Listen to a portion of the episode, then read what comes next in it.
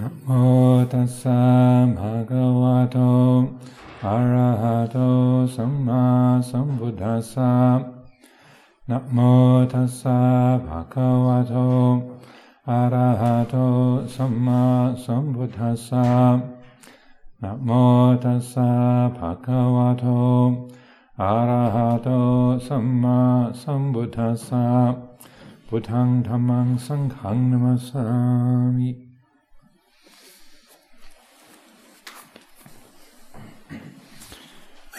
So this is the last part of the chapter called The Wheel of Birth and Death.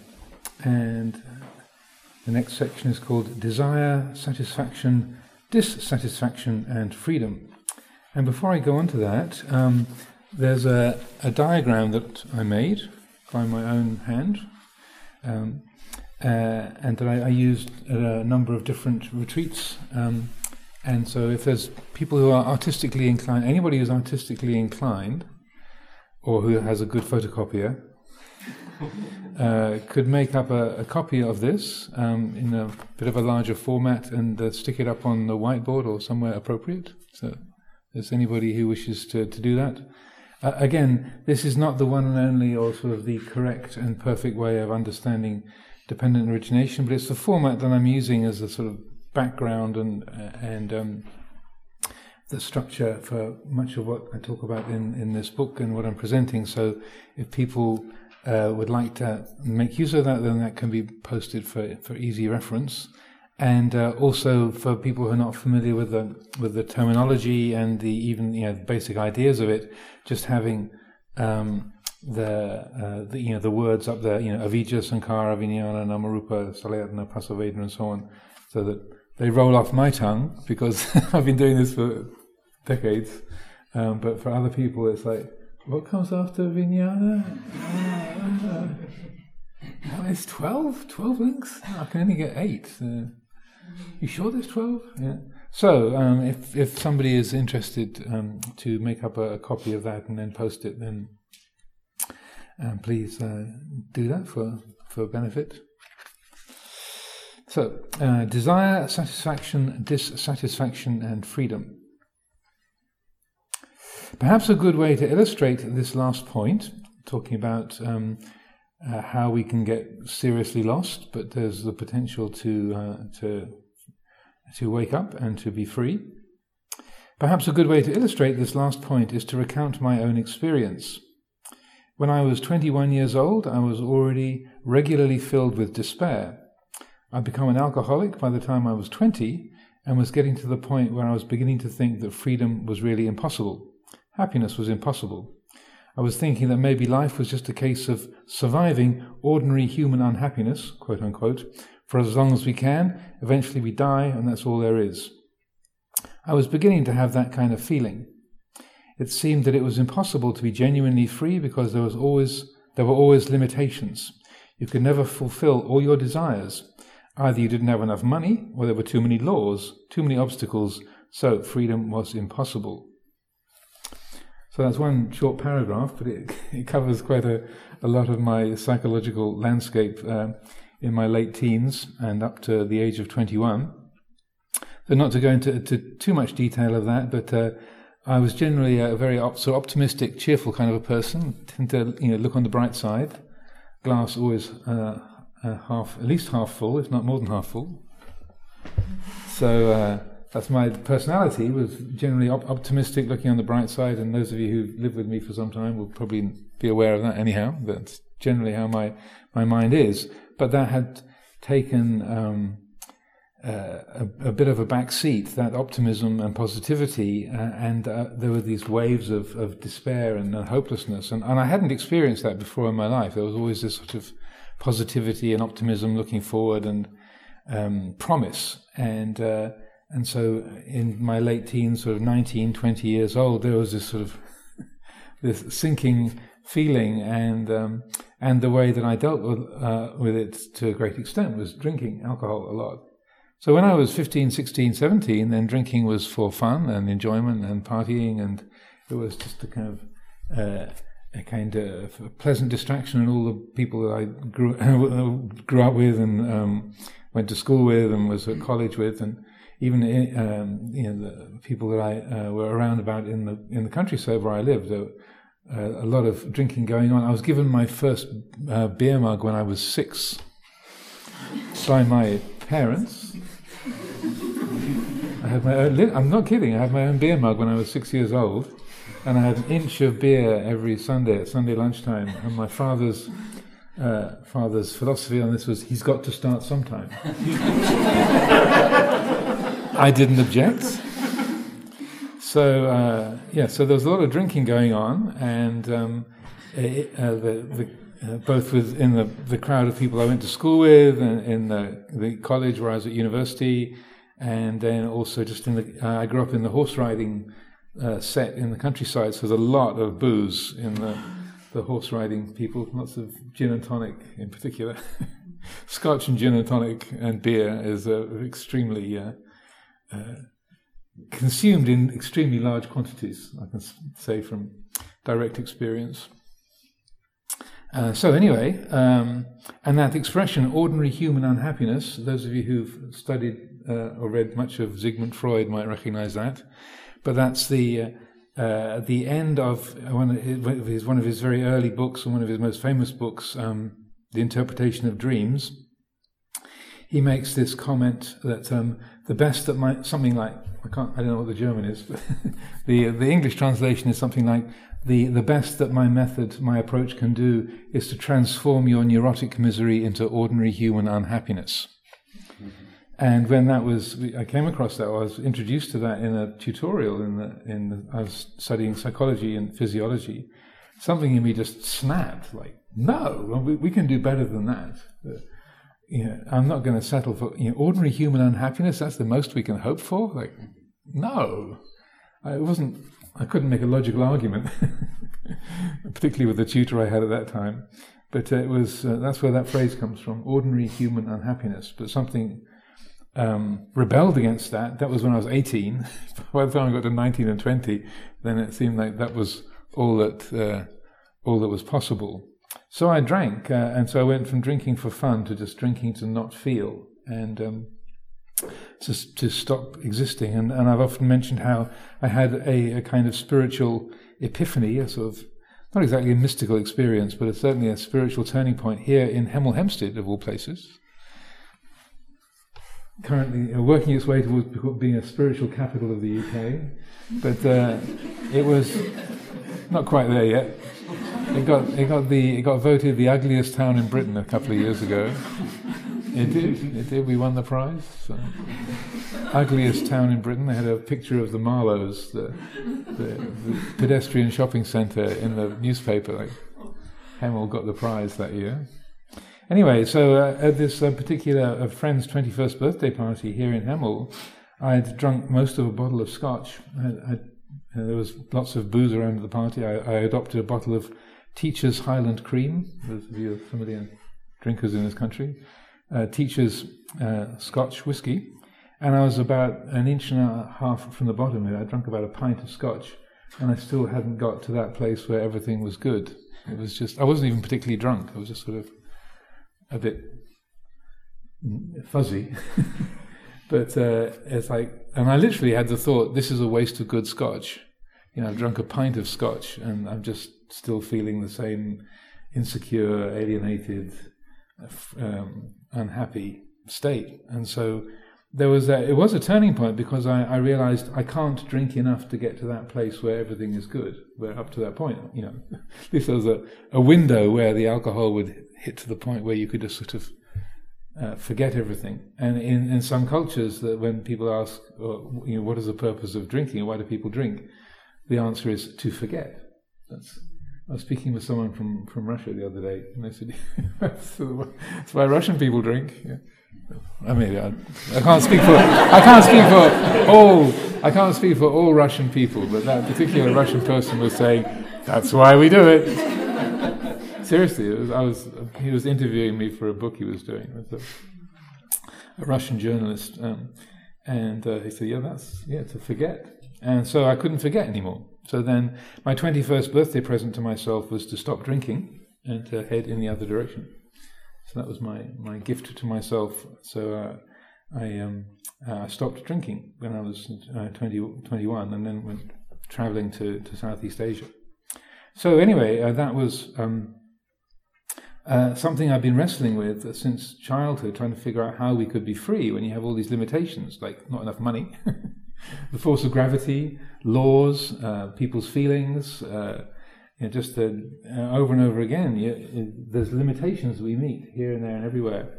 And, I, and I've been wrestling with it since I was about 11 or 12 years old, trying to figure out how I had this feeling that somehow we can be free. There is this possibility of, of freedom or perfection. But uh, there are all these boundaries, all these limitations, all these things getting in the way that obstruct freedom. And, uh, and so at that age, sort of late teens, um, 20 years old, it was, I was beginning to get these feelings of, oh, that was all just a stupid childish dream. That was all just not fantasy. That was all just nonsense. And and so there were these uh, uh, waves of uh, very despairing feeling that was that was taking over. But I I, uh, I, knew that I had to do something serious about my attitude. and so that, as I said, my twenty first birthday present to myself was to to stop drinking and to and also I had arranged to go traveling to Southeast Asia and to seek to seek spiritual um, guidance and spiritual uh, spiritual practice, spiritual life. So that's what uh, about a week after my 21st birthday, I was I actually I got on a plane with 22 racehorses. Another strange part of my particular journey to the east was I travelled out with a. I grew up with horses, so and I had I was given a free flight, helping to look after these racehorses as they were being taken to to um, to race and to, to for stud in uh, Malaysia. So I was on a plane to Kuala Lumpur with 22 racehorses. So Malaysia takes a, a, special place in my ancestry as well. And uh, so, and then I, I, wandered around Southeast Asia until I found my way to Wat Nanachat about four months after I left England. So, anyway, to continue. I went traveling in Southeast Asia, and along the way, I was shown to a monastery in Thailand. I asked to stay there simply because I needed a place. I didn't have very much money. That's always been a feature of my uh, my background. Very very little money. Um, uh, at the time, as a type of hippie anarchist, I objected philosophically to organized religion and to rules of any kind. Uh, the, my sort of freedom, um, uh, interest in freedom, and um, that side of things was led me to be a sort of hippie anarchist, you know, dismissing uh, uh, government laws and uh, organized religion and and all of that. I had sort of brushed aside in my philosophical approach. I thought I would stay at the monastery for two or three days, um, and I was I was uh, I, I, needed a place to stay, and, and my first thought monastery. Oh dear, lots of rules. Okay, well maybe two or three days. And that was my, my thought. That was in January of 1978, so 44 years ago. I knew nothing about Buddhism at that time. I'd never even read a Buddhist book. I thought that the Buddha was Chinese. the monks kindly let me stay at the monastery for a few days, telling me I'd need to shave my head if I was going to be there for more than a week. That was the standard uh, Wat Nanachat in those days that if you were uh, anybody staying there for, for, more than a week had to shave their head. On the first evening, I asked one of the novices, uh, who was an Anagarika, um, Peter Hazel was his name, about meditation, and he gave me some instruction. I remember him saying, Desire is a liar. When you desire something, it's not telling you the truth. And if we let go of our desire, then it just passes away. When I heard that, I thought, that's pretty stupid. That doesn't help me at all. I still won't get what I want. I'll still be in a state of lack, just as usual. But I also thought that since I was staying in the place, I should give it a try. All guests were on the eight precepts, which uh, I was surprised to learn meant that there was no supper. I'd never even heard of the precepts before walking into the monastery that day. That evening, a few minutes into the group meditation, I thought, I'm hungry. I fancy some pineapple. This, by this, is not a hint to anyone in the kitchen about pineapple. It's just a random part of the story. So it's just that. Uh, I've been in Phuket where they have a lot of very, uh, very delicious and very cheap pineapple. So, so I lived on sort of one baht sticks of pineapple for a long time. Then I thought, okay, I'm hungry. That's a desire. But the novice said, let go of desire and things will be fine. So, okay, I'm aware I'm feeling hungry. Hmm. It's not making it go away. So, what did that letting go bit mean? A moment later, I'm still hungry. Buddhism is stupid. but after five or ten minutes, my mind having been distracted by something else, I noticed that when I brought my attention back to the present, the hungry feeling had gone. A few minutes earlier, I was hungry, and I had apparently and, and I was apparently incomplete without some pineapple. Ten minutes later, I hadn't got the pineapple, but nothing was missing. Oh, I didn't get the pineapple, and nothing is missing! Exclamation mark underlined. that was the big moment. It was like a curtain opening on the way forward to liberation. I could suddenly see what the novice had meant when he said, Desire is a liar. Desire had been telling me that if I didn't get the pineapple, I would not be complete. If we believe that, we end up endlessly chasing the desired object, hoping for some kind of fulfillment. The moment came where I didn't get the pineapple and nothing was missing. It was as if a pathway had opened up in front of me and I could see what I had to do. Of course, that was the start of a long journey rather than the end of one. That happened more than 40 years ago, and it's one of the reasons why I still follow this teaching today. It's highly valuable because it speaks to the insight, the intuition that freedom is possible. Even if the addictions are still there in the system, the heart knows deep down that freedom is possible. So that was uh, faith at that moment arose, and uh, that was literally uh, January of 1978, so more than 40 years ago. So, any particular questions, thoughts? Yes. It seems that for um, a lot of people, uh, they invest a lot in this uh, becoming. That's why it's so difficult to. Uh, so usually things have to fall apart at least to some degree for people to be able to try this. It helps. yeah, as long as our, our, our fulfillment program is is is working, then dukkha, what dukkha? It's like like being born in the deva realms. It's like you've got a constant supply of everything that, that every desire, everything that the desire mind latches onto. So dukkha shmukha, you know, what's there's no problem. It's when it runs out or you can't get away from that. Um, then, or like like I found, I, I, couldn't drink enough to get to that happy place. It's sort of, whereas as a, in you know 14, 15, 16, it was, you know, partying was easy, well, largely. But then it sort of got, the, the, it got narrower and narrower and narrower and narrower until uh, there was no access to that that place where everything is good. And so, um, so it, uh, and it's often, I mean, that's what, one of the reasons why the heavenly messengers in, in Buddha Dhamma are aging, sickness, and death. And, and the samana, you know, the, the first three are those shocks to the system that, uh, that then cause us to see things differently, that we're forced to, to wake up and to, to reconsider that we can't take things for granted. So that they're, they're heavenly messengers, even though they're, they're, they're shocking or un, un, unwanted. Aging, sickness, death but they are heavenly insofar as they are the things that can catalyze that change of perspective. It helps you to wake up, to not be just sort of uh, lost in your own uh, desire system. So we don't try and make crises, but one of the, like I was talking about Dhutanga practices and life in the monastery. Life in the monastery is a is a slow frustration program or a gentle, uh, kind of an eco-friendly, um, sort of civilized frustration program. Imagine uh, Sujita, when talking about Tibetan tradition, he said in the Tibetan tradition they have these ngöndro practices of 100,000 mantras, 100,000 prostrations, you know, 100,000 visualizations. That in Theravada we have 100,000 frustrations. so we use uh, that. No, you can't. No, you can't. No, you can't. No, you can't. No, no, no, no, no, no, no, no, no, not that either. So, so that's um, like a.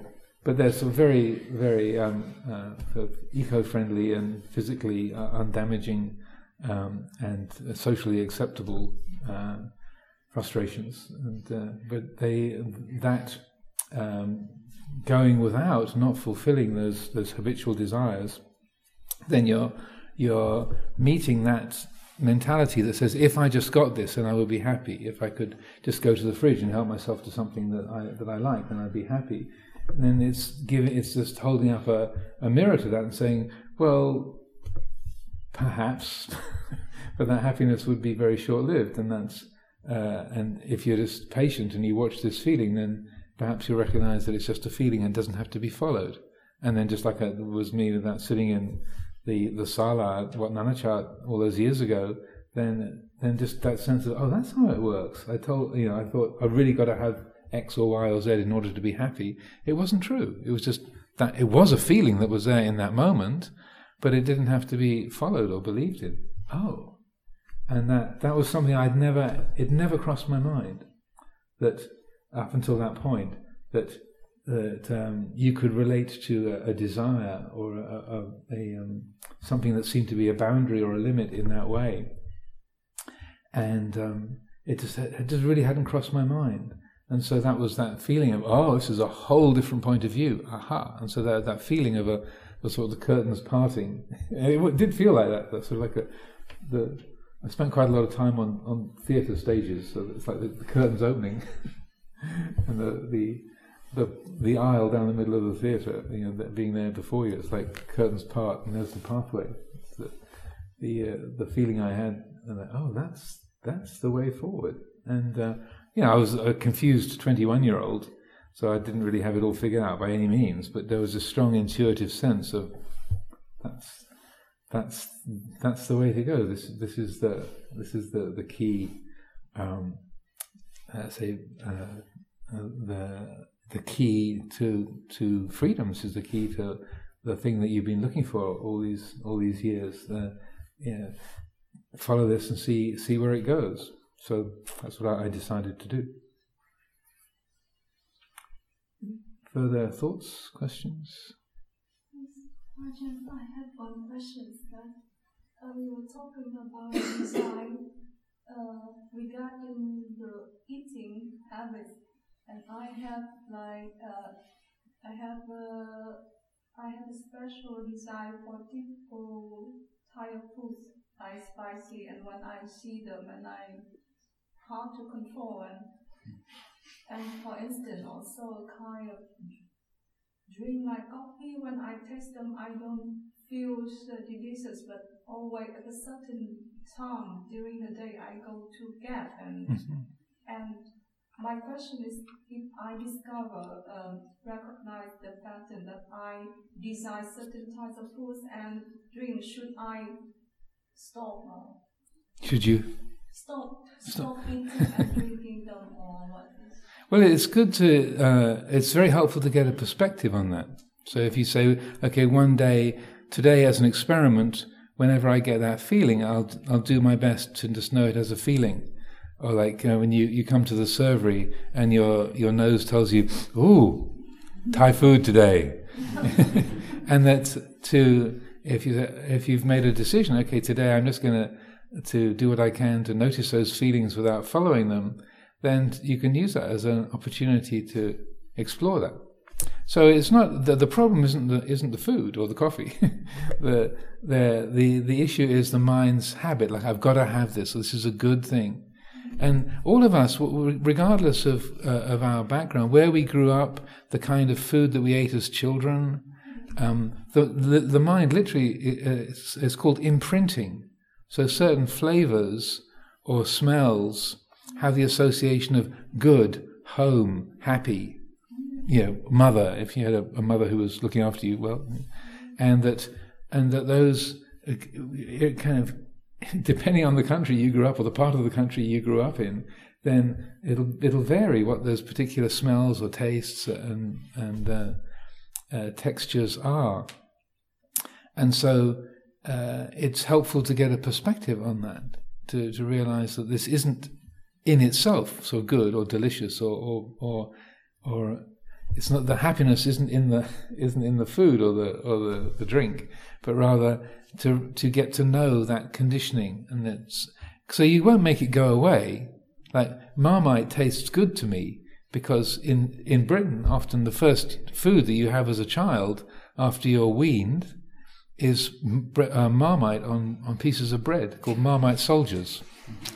So most many a large proportion of children in, in this country get habituated to the taste of Marmite when they're ba- when they're baby when we're babies, and so it becomes associated with with happiness, with mother, with goodness, with with with not being hungry, and so people who don't come from this this country they often will take some Marmite and go, "Do this on purpose?" Is it supposed to taste like this? Yeah. but because of the conditioning that, that we have uh, in this country, then it's it often it's well no it's it's it's the taste of goodness and happiness. It was only invented around the time of the First World War as a way to get um, vitamins into the diet of the, the people in the, uh, in the in the British Army, and they used the dregs of the beer brewing process, the the kind of all the sludge in the bottom of the of the beer barrels was used to make uh, marmite because they they were look, they were looking for any kind of nutrition they could get that would support the, the thousands and thousands of troops in the war. And so Marmite got invented. And then, in case you're interested in the history of Marmite, probably not. Uh, but uh, but so that then that became something that was very very popular, very widespread, and so it's that people in this country get imprinted on that. So growing up in Thailand, you know, things being spicy um, you know, having a, having chili in. Then in, in Thailand or in Southeast Asia generally, I think in South Asia, then that uh, that can similarly be the taste of goodness, and even well in in Europe might be perceived as really kind of rich, tasty food. It's I'm not criticizing Thai people, but I, have been uh, around Thai people when having what and to a, a, a European or a British tongue would say, wow, that's really, really rich, tasty.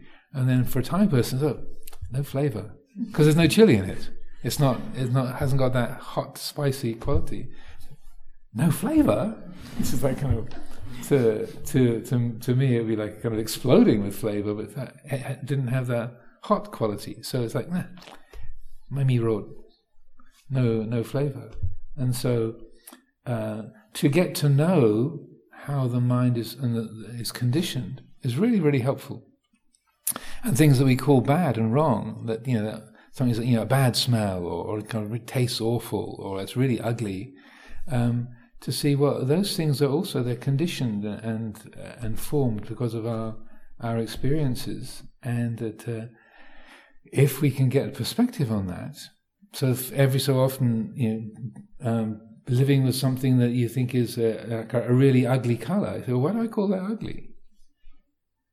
Why, you know, I say, oh, that's, that's, horrible. Why do I call that horrible? So rather than of getting rid of it or giving it away, you know, just keep it around for a little while, and to see that you uh, looking at that, oh, this is this is horrible, this is ugly, and uh, so you're not trying to torture yourself and make life difficult. Oh, oh, I'm attached to spicy food, therefore I should never have chili ever again. That would be too extreme because the problem's not the chili, not the chili. It's the it's the the mind's attachment saying, "Oh, this is good," and if it doesn't have this, then it's it's not good. And then, if there's a if we develop a perspective in that way on what the mind is is accustomed to or is habituated to, then it makes us far more adaptable. We can happily live in, in many different situations whether it's spicy food or not spicy food or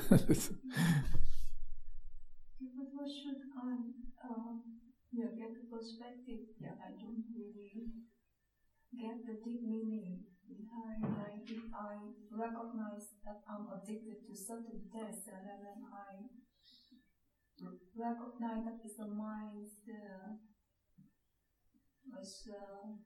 well to to recognize what the mind is is doing there how uh, when you're close to that or you're helping yourself to some food, notice how the mind is saying, "This is my mind calling it good." And it, this is something that's that's absolutely good. Also, to notice, like if you're feeling ill, You know, when when you're ill and then any kind of food is like, ooh, it's off-putting. To notice that it's like, and someone says to you that you know if you're if you're ill one day and someone says, oh, can we bring you any food? You go, oh no, no, I don't want anything. Then notice, aha.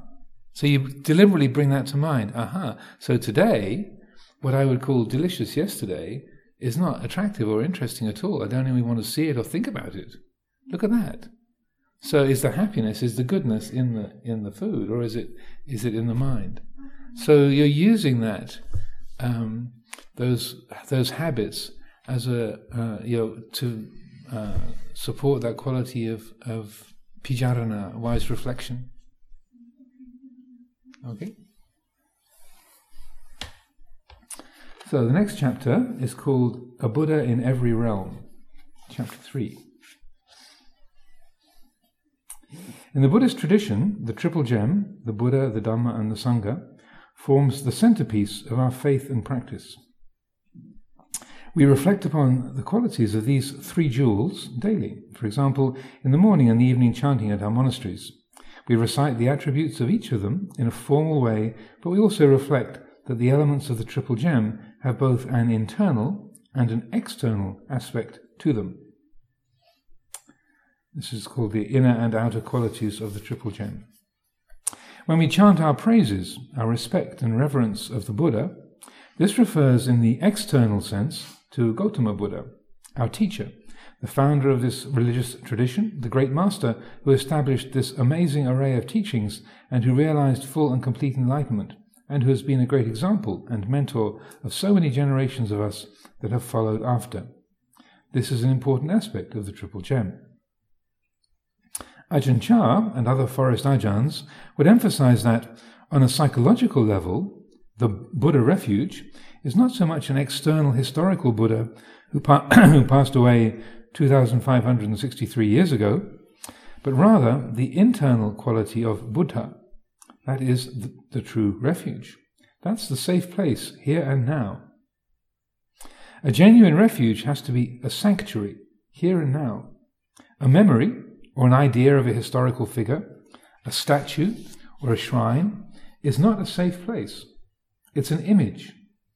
It can inspire, but it's not where genuine psychological, spiritual security can be found. The word Buddha literally means the one who is awake, essentially, the quality of wakefulness. To, quote, take refuge in Buddha, unquote, is to choose to be awake.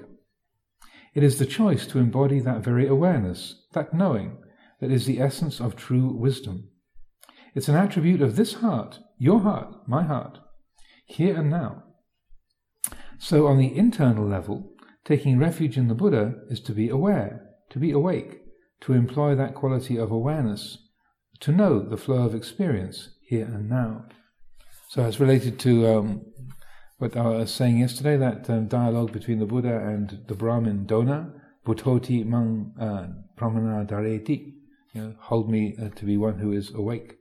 So that um, that quality of, of uh, uh, Buddha. Also, Luang Por Sumedho talks uh, very frequently uh, about this in uh, in his Dhamma teachings, and so that uh, that's a, a, a, common theme, a regular theme within um, Luang Por Chah's teachings in particular, he would say, uh, you know, the Buddha who is a refuge, he hasn't gone anywhere. The Buddha is alive uh, today. Actually, I think one of the last Sunday talks last summer was, uh, you know, is the Buddha is the Buddha alive today?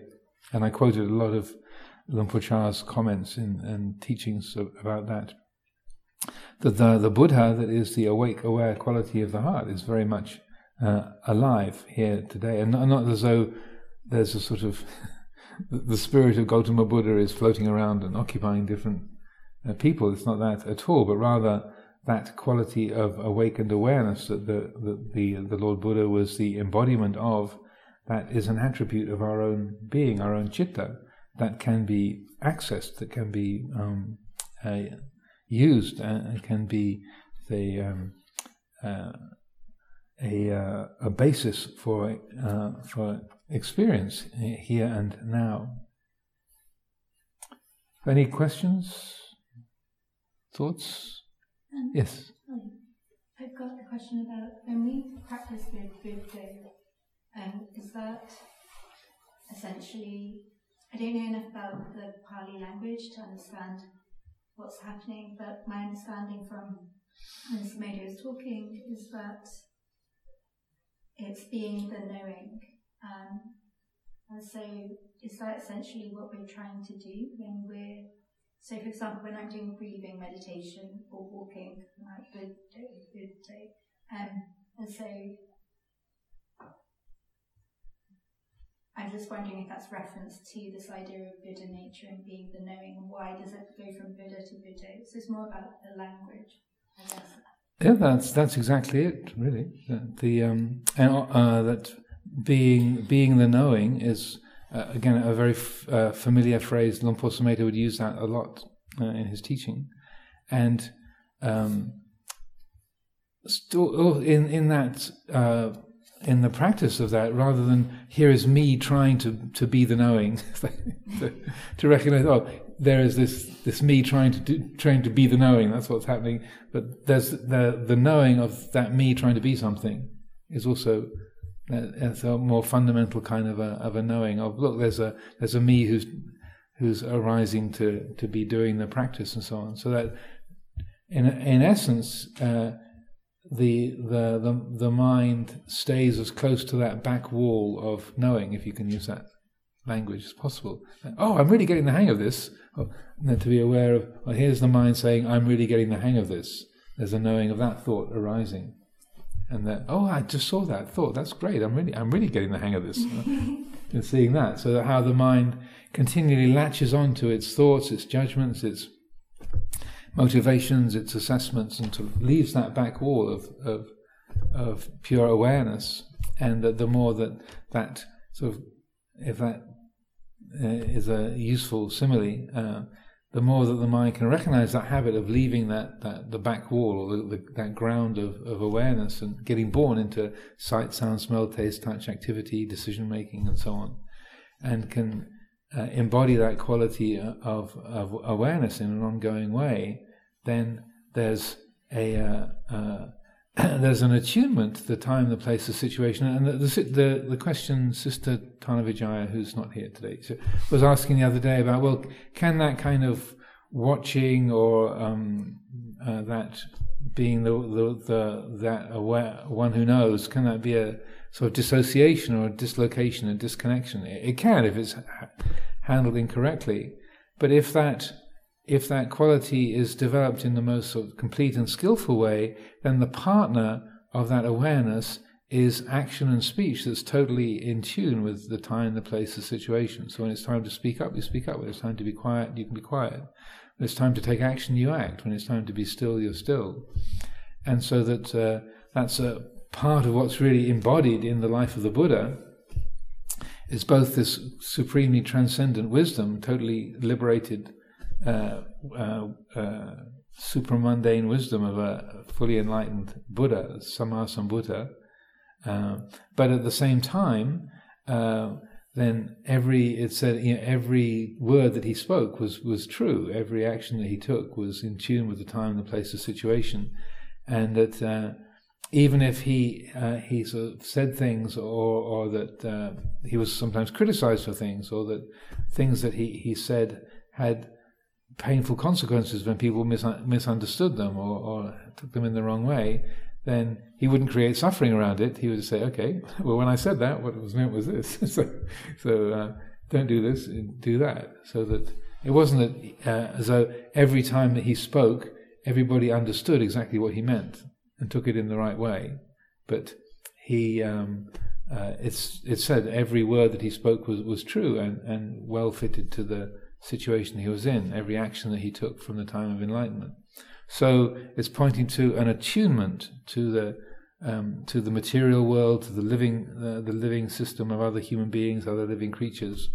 That's a natural result of that transcendent wisdom. So it's not spaced out or dissociated or abstracted, uh, but rather, and this is a particular quality of, uh, of the Buddha's way, and one of the, the, the the aspects of it that I found incredibly, you know, inspiring and realistic is that rather than an enlightened being kind of being totally spaced out or so needing to be carried around on a stretcher or or, or to be they're, they're so they're so enlightened they can't even feed themselves or which you know, uh, uh, that, that sometimes that's uh, states of enlightenment are represented in, in that way. Uh, it's what we have in the, the, the Buddha's way and the Buddhist tradition is there's a, a tremendous practicality and a groundedness and attunement to the to the material world and uh, and so meeting someone like like uh, Luang Por Chah, he was uh, very much uh, so attuned to, to, the world. And when I first met him, he was building a toilet. He had, he had a, a, cement trowel in his hand. He was doing the smoothing the cement uh, around a toilet in the middle of the Wat Pah Pong. of course, I thought this is very significant. it's very grounded, earthy, you know.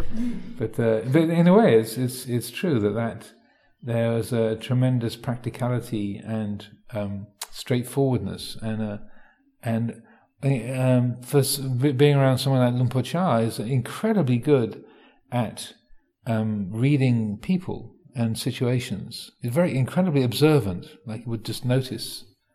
Uh, so what's going on and where people were at and, and what would be useful to, to say to, to each person. So like extraordinary degree of, of of um, being observant and uh, attuned to, to situations. Okay? Uh, when we think of the jewel of the Dhamma, we often think this refers solely to the Buddha's wisdom, the words of the scriptures, and the many wonderful descriptions and skillful means that are given in the verbal teachings of the Buddha, or in the words of the great teachers over the centuries. The word Dhamma however, literally means that which upholds or that which supports, that which integrates. So that the root um, of it in Pali and Sanskrit is dhr, dhr, which I'm not pronouncing very well. that close? Yes. Thank you.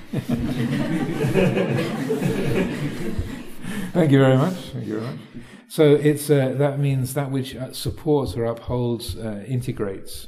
And so also like dhareti, like the I hold uh, hold me to be the one who is awakened, or siladhara, is all related to that dhr root.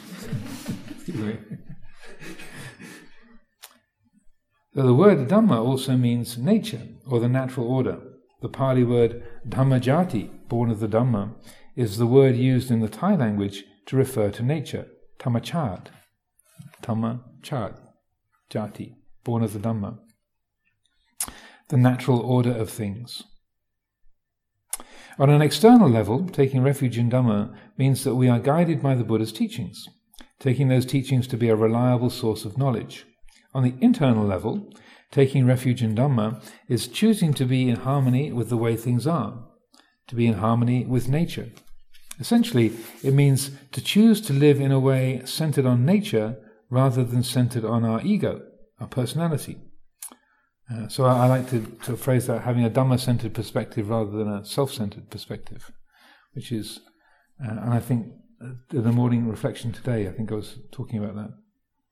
So that that's uh, that change of of of uh, attitude or change of, of view is is a, essentially um, part of taking refuge in Dhamma, letting go of the habits of of a self-centered perspective, like I feel, I think, you know, you know, my body, my personality, my life, and taking those um, me and mine, I uh, structures as something you know, absolute and solid and and dependable, and seeing you know this life and this field of experience in terms of nature.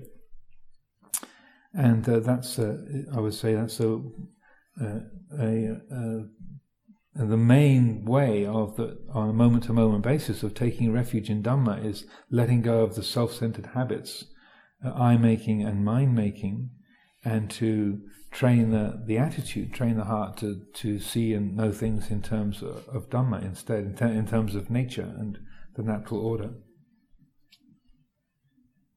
Taking refuge in Dhamma means that the heart attunes itself to and is in harmony with its own nature which is also the nature of all things.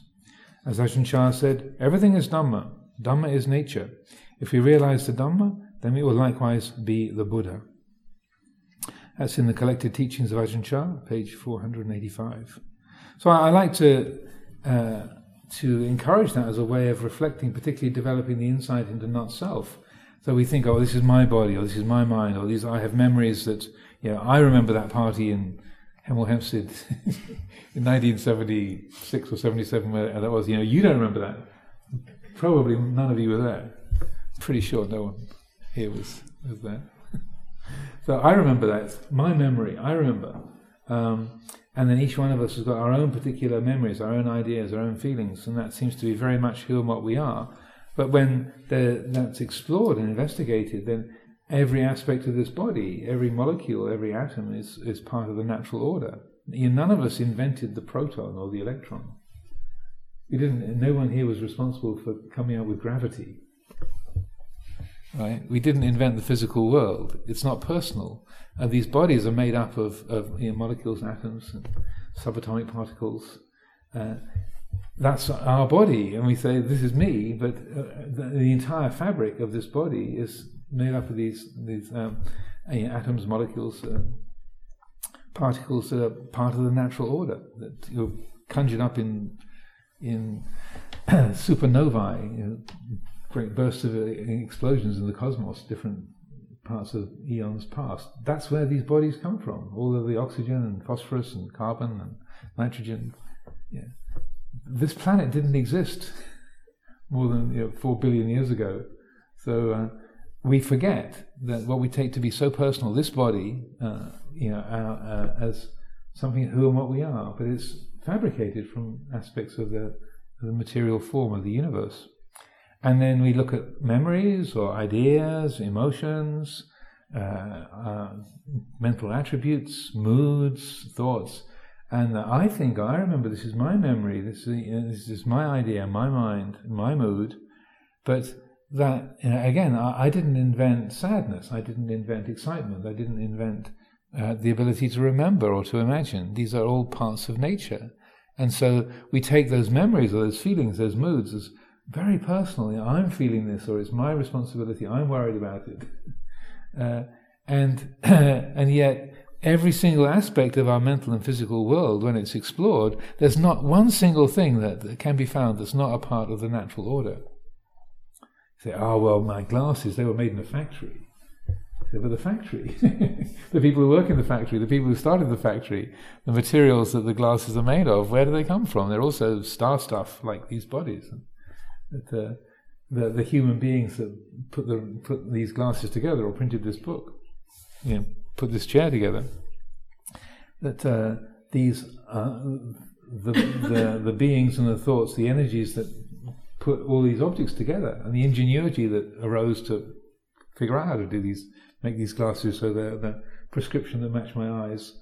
Those are all aspects of nature. So I find this a really helpful uh, liberating kind of uh, way to cultivate the insight into not self. Because with with the with the principle of anatta, not self, you're not trying to make uh, you're not trying to make the mind believe that you know I don't exist, but it's just changing that perspective from that uh, the the the the way that it personalizes everything. You know, my body, my mind, my thoughts, my feelings, my my moods, my aspirations, my regrets and to, to see that every single aspect of that, sort coarse and subtle, inside, outside, every single aspect of it has to be a part of the natural order. We take it very personally, but when it's sort of teased apart, when it's looked at, then of course all of it is dhammajati. It's born of the Dhamma. It's, it's part of the natural order.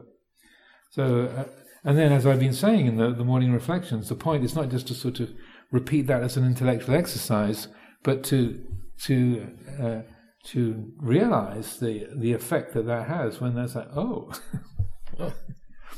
that's that's you know this body, this blood, you know th- these uh, these things that seem to be so much me and mine. Oh, look at that! It's part of uh, the natural order, and just seeing that in that in the, in that moment how the mind can hold things less personally and uh, really appreciating that change of view, that shift of perspective.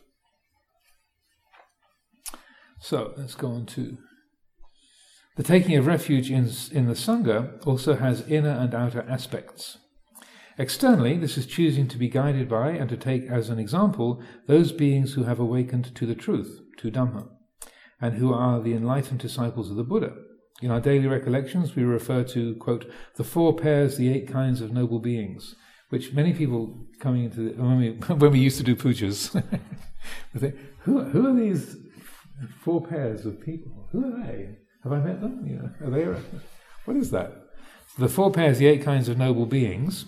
That refers to the four stages of, of, uh, of enlightenment: stream entry, once returner, non-returner, arahant, and the the four pairs is uh, refers to the two stages of each of those. So being on the path to stream entry and then having realized uh, the fruit of stream entry, on the path to being a once returner and the fruit of, one, being a, a once returner, on the path to uh, uh, non-returner, and then having reached the, uh, realized the fruit of non-return, and then on the path to arahantship, and then realizing the fruit of arahantship. So this is called magga, path, and phala being fruit.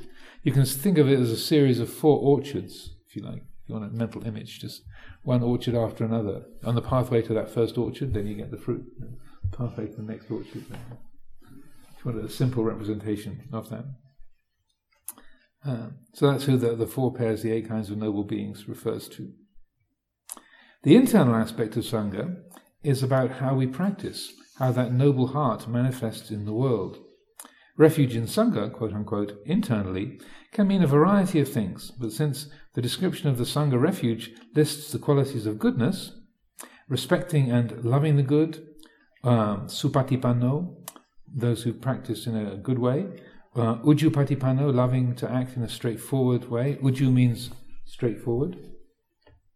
Uh, Nyaya Patipano, uh, uh, those who love to act in a well integrated way, uh, and how to be accomplished in goodness. Samichi Patipano. Uh, I feel that the most accurate and helpful way of understanding it is to, uh, to take refuge in Sangha as choosing to listen to the voice in the heart that loves the good. So that's a um, it's a, a, bit of a clunky way of expressing it, but I feel in terms of that's as an ongoing inner practice, uh, taking refuge in sangha is that um, that uh, l- listening to the, that in the, our own chitta, which delights in wholesomeness, in kindness, in compassion, in unselfishness, in generosity, in harmlessness and, and honesty and such like, to uh, to to listen to that that in the heart which loves the good and to choose to follow that that is moment by moment uh, refuge in in sangha. So uh, again I, I, acknowledge there's, there's there's probably a number of other ways to interpret that but that's what makes most sense to me.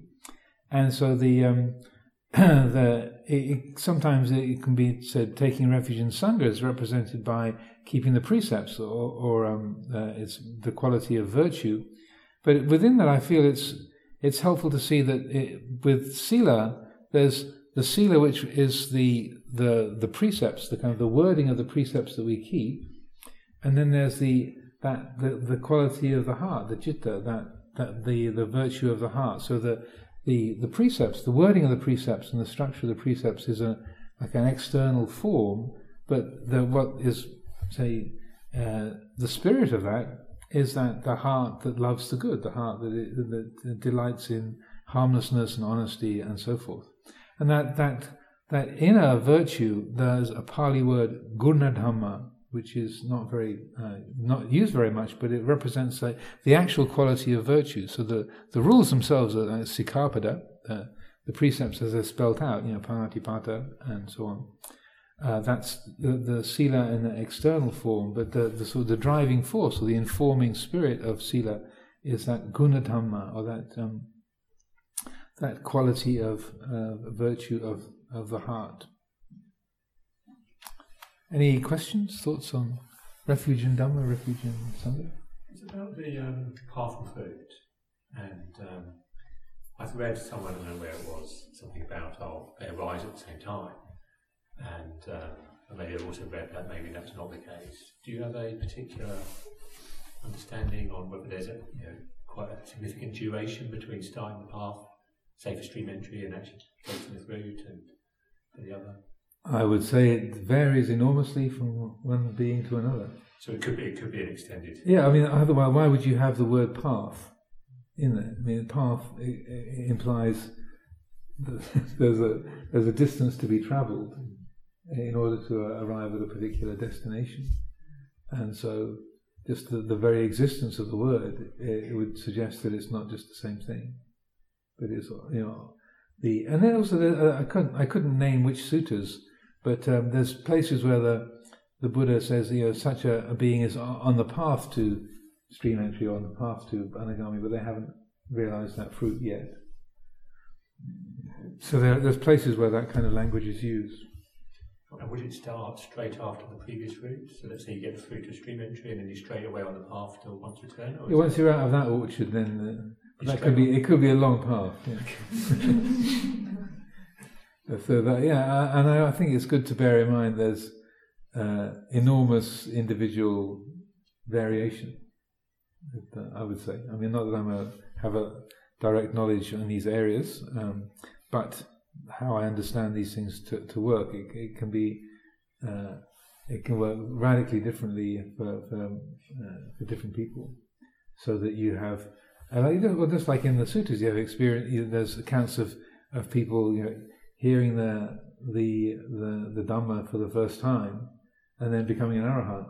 You know, hearing the Buddha giving a, a Dhamma teaching from like uh, you know Venerable Yasa. I mean, he uh, he was like a, a partying layman. he was staggering out one of those one of those parties, staggering out one of those parties, having got of, sort of depressed and, and desolate, uh, and then goes off and, runs into the Buddha in the park. Well, he's still,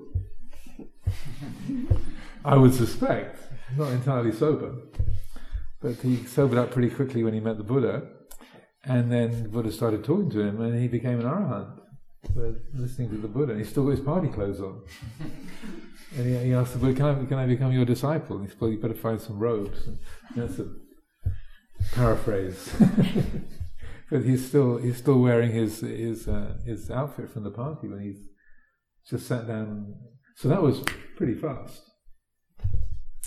Um, and you know, other other times, you know, the situations then people practice for a long, long, long time.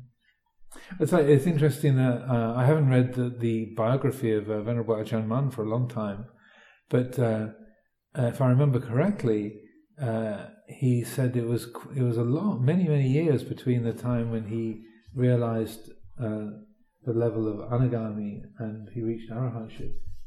So it was a long time you know, like uh, you know, ten or twenty years, something like that. It was it was a long it was a long period of time. I, again, I haven't read it for for, for quite a while, but he um, he makes that comment that uh, he'd reached the the realization of, of non uh, non returning, and then it was uh, a long, slow process.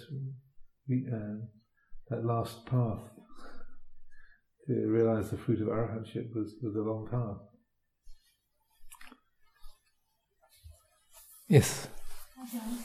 According to Buddha's cosmology, are humans first born as humans, or are we from start from monkey or fish first?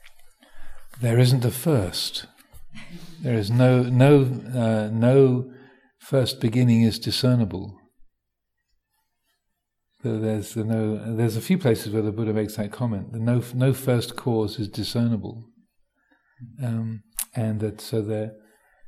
Uh, so any human being could have come from all kinds of different places. It could have been a monkey or a fish, or he could have been a Brahma god. I don't have any abilities to see where people came from. Pre, you know, previous address.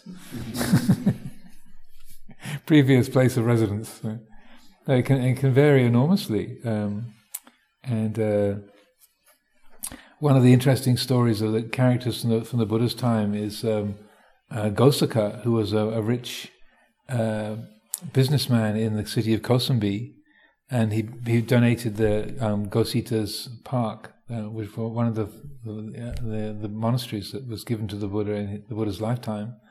And there's a, a long, long story of uh, him starting off, um, uh, or you know, way back, uh, way back when, as a a, um, a a poor farmer who's traveling through the countryside uh, with uh, with his wife and a child, and he's not a very good dad, if I remember the story correctly. And along the way, they're, they're starving and they're having a really difficult time. And he says, "We should kill the child and eat it." Because and then we can have another child later on. And the wife says, "No, that's boy. You can't kill him and eat him."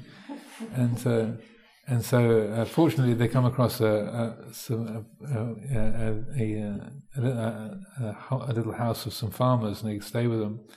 And uh, these people are very, very friendly and helpful, um, and they give them some food. So they, oh, this is great. But the the husband, again, not a very good husband. Uh, he eats far too much of this porridge, and he dies of indigestion during the night. so he's like, "Oh, great food!" You know, scarfs it all down, and then dies of indigestion during the night. But because of his unskillful thoughts, there's a um, there's a, a, a dog having puppies in the same building, and he gets reborn as one of the puppies. Uh, he, so he gets born as a dog because of his uh, unskillful thoughts. But it's a long. It really is a shaggy dog story. so, um, but then uh, because uh, he did have some virtues, then as a dog, he becomes quite um, friendly with a Pacceka Buddha, like a, a, a, a, lone Buddha, and becomes a protector. So he would follow along with this this monk uh, when he went on alms round in the morning, and he would keep the the you know the monkeys that would come and try and raid the, the, the monk for his food in his alms bowl. He would keep them he keep the monkeys away, or if people were threatening the, his his his monk, you know, he would bark at them loudly and keep them off. And he was a kind of Dhamma protector. And I, I had a, there was a dog in India that, that became my protector. I gave it the name Dhammapala. When I was living at Savatthi, there was a, a, dog that used to protect me. He looked for scraps as well. He was kind of, there was some investment there. That he was not averse to the odd samosa, but uh, he was a good dog. He was a very he would keep the bandar away when I was trying to do walking meditation. He would try and help me with my walking meditation too, walking just in front, a bit, a bit slower than I was walking. So, so anyway, Ghosaka uh, became uh, the protector of this this Pacceka Buddha as a dog. And then when the Pacceka Buddha left and went off to a different place, and the dog died of a broken heart. Oh my, my dear monk has gone away. So the dog died, but because of the virtue that the dog had created through looking after this uh, samana, a virtuous samana, was reborn in one of the heavenly realms, went to the Tavatimsa heaven. But because of his background as a dog, and used to bark very loudly at the at the monkeys, such like, that uh, that deva uh, that had been Ghosaka was known as having a very loud voice. So uh, Ghosaka uh, has a has a meaning of uh, loud, you know, loud one. and so he was a loud deva in that uh, in that realm, and then uh, got born in the human realm, and eventually uh, cut along Shaggy's dog story short.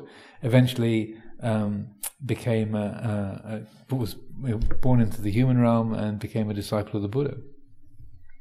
And uh, so you, you, there's a, extensive account of Ghosaka's story in the um, in the Dhammapada commentary so you can find it. I also uh, I, I use it in that book, the Mara and the Mangala. It appears there in some detail because it's such a great tale. But it it's there in, in the scriptures, in the in the teachings, uh, where you know, someone starts off as a human, becomes a dog, then becomes a deva, then becomes back to the human realm, and, and even even as a, an animal was able to create good karma. So that's why you know, animals who live close to human beings can create good karma and get themselves out of the human realm. So maybe some of us were dogs in our previous lifetime. Looked after a few noble beings and managed to land in the human realm, coming come into contact with the Dhamma teachings. So I think that's enough for today. I'll leave it there for now. Padakataya Sadhu Karang Dadamase.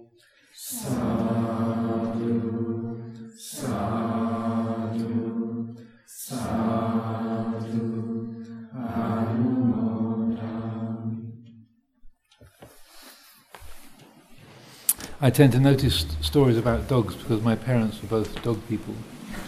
Along with along with, with horses, we are we're a, a dog loving family. They appear in my world a lot.